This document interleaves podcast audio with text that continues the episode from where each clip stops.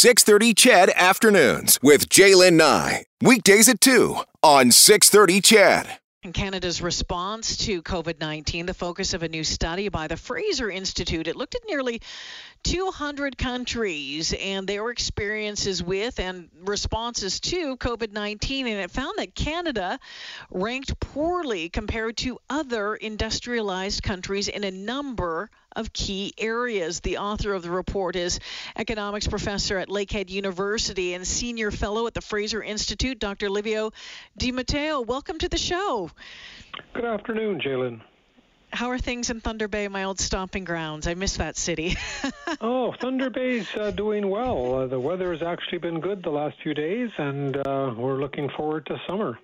Nice, nice. Well, you know what, doctor? Let's take a look at what this study found, uh, and we'll start with when it, you know, when it comes to lowering mortality rates and reducing uh, transmission. We'll start with the lockdowns. Every country, uh, really around the world, handled them differently. What did what did you learn about what worked and what didn't work? Well, uh, the lockdowns were in the absence of vaccines and uh, shortages of equipment uh, such as PPE, uh, were a, a, necessary measure, and in the uh, immediate uh, response to the pandemic.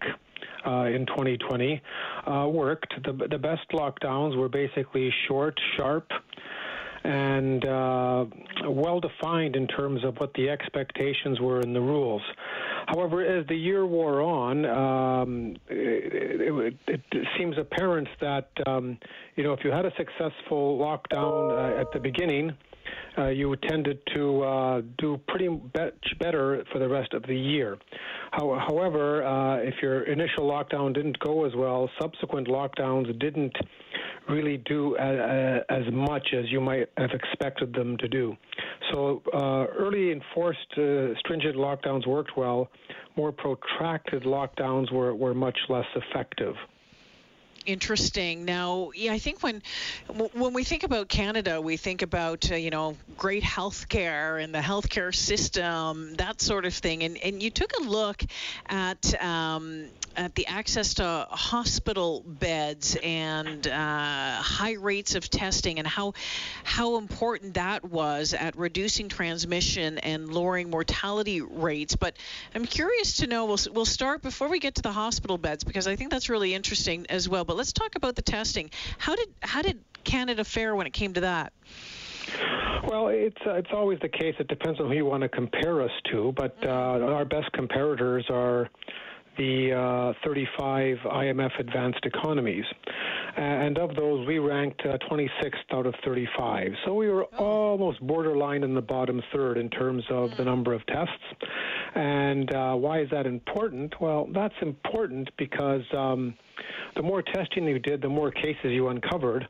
And eventually, not only did it result in a decline in cases, it's sort of like a, almost like a little hump shaped uh, relationship, but it also affected your mortality. So once you reach a sort of optimal amount or peak amount of testing, tests beyond that, uh, every 100,000 tests beyond that peak uh, basically reduced deaths by about 21 deaths per million. So the more tests you did, uh, basically, the more cases you uncover, the more you got the virus under control, and ultimately, uh, the fewer deaths that you would have from it. So that, that was the case with testing. Uh, there was a, strong and significant correlation there. And in hospital beds, there was also a very strong and significant correlation. Uh, again, just looking at the entire world and looking at the relationship, uh, each additional uh, bed per thousand uh, reduced deaths by just over 31 deaths per million. So that may not seem like a lot, but you have to understand that even within the IMF countries, these are the advanced economies, which yeah. you know have excellent health systems. There's a really big range uh, in beds per thousand. So among those 35 countries, uh, they range from a high of about 13 per thousand in Japan uh, to about 2.2 in Sweden, and Canada came in there at 32nd out of 35 countries at 2.5. So, I mean, if you'd had, you know, double the number of beds, uh, in a sense, it would have had a, a greater impact on the uh, uh, on the mortality uh, from COVID. So, I mean, it, it, it was also an important factor. When when we looked back, there was a lot of talk about uh, the experience, um, you know, the SARS experience, what way back in 2002, 2004, and, and what countries learned from that. And and I remember a lot of conversations over the past uh, number of months saying, hey, you know, w- we did, Canada did learn a lot uh, from that experience, but your study suggests maybe otherwise. Well, Canada probably did learn a lot, but it didn't seem to retain it very well and uh, didn't implement uh, as much as it could have. I mean, about 30 countries uh, had at least one case of SARS or more, uh, circa 2004. And of those, five were very heavily affected, uh, relatively speaking. They had 100 or more cases of SARS. And those five countries uh, were China, uh, Hong Kong SAR, which we were treating as a separate jurisdiction, uh, Taiwan, uh, Singapore, and Canada. So uh, those five countries altogether, statistically, had uh, significantly fewer COVID cases per million compared to countries that did not experience SARS. However, within those five countries, there's actually an interesting range of experiences. Uh, China, Hong Kong, Taiwan, and Singapore uh, basically had 1 to 22 deaths per million. Hmm. Canada had close to 500. And so Canada is a definite outlier. I mean, compared to the IMF countries, Canada is in the bottom third in terms of deaths per million and cases per million. So, I mean, we, we tend to look very good relative to, say, the United States or Belgium. But compared to the countries that uh, experienced SARS more intensely, we, we did not do as well. Um, we do not appear to have learned the lessons of SARS. Uh, in, in the wake of SARS, Taiwan, for example, uh, established a sort of national um, uh, pandemic uh, command center to deal with future pandemics, and they uh, responded very quickly when this one began. Uh, Canada uh, was caught with inadequate supplies of PPE. it deactivated its global public health intelligence network quietly in the years before.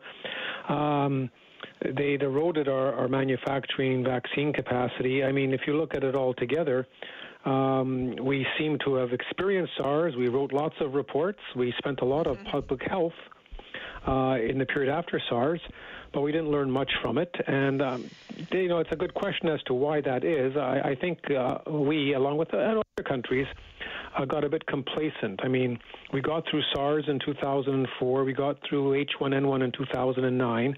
You know, Ebola was another. Uh, serious uh, yeah. situation, but nothing really happened here. So, you know, I, I, I think a, a lot of uh, policymakers and decision makers decided, well, you know, uh, we're immune to this kind of stuff. Uh, we've beaten it, and uh, they were willing to, to let the pandemic stores uh, run down and deactivate the pandemic early warning system, and uh, they've gotten burned quite severely. So what, so what do we take from from this experience, this experience from the past 15 months, and, and from what from what your study shows, and and and how can we move forward? What do we need to take away from this report and and and learn from what we've just been or what we are going through? Well, how can I, we I use this moving forward? The, the most important lesson of the pandemic is you have to learn from the pandemic. Um, for some reason, uh, politicians tend to be focused on just the immediate future, usually the next election. Uh, the public tends to have a short memory. So I guess the, the real lesson is how do you uh, take steps or actions uh, that lead to meaningful change in dealing with future events of this nature. It, it's not impossible. It does happen. I mean, Australia and New Zealand have dealt with the pandemic reasonably well. You can say, sure, they're islands and they had an advantage. But our deaths, uh, a large chunk of them were concentrated in long-term care homes. We yep. did not prepare those either. We really did not seem to do very well there. Um, Taiwan managed to deal with the pandemic reasonably well. They they learned their lesson. So how can we take a lesson and but also not just study it to death, but also take steps to prevent future deaths? Mm, interesting stuff. You can read uh, more on the report at FraserInstitute.org. Dr. Livio Di Matteo, thank you for joining me this afternoon. I appreciate your time and your insight. Fascinating stuff.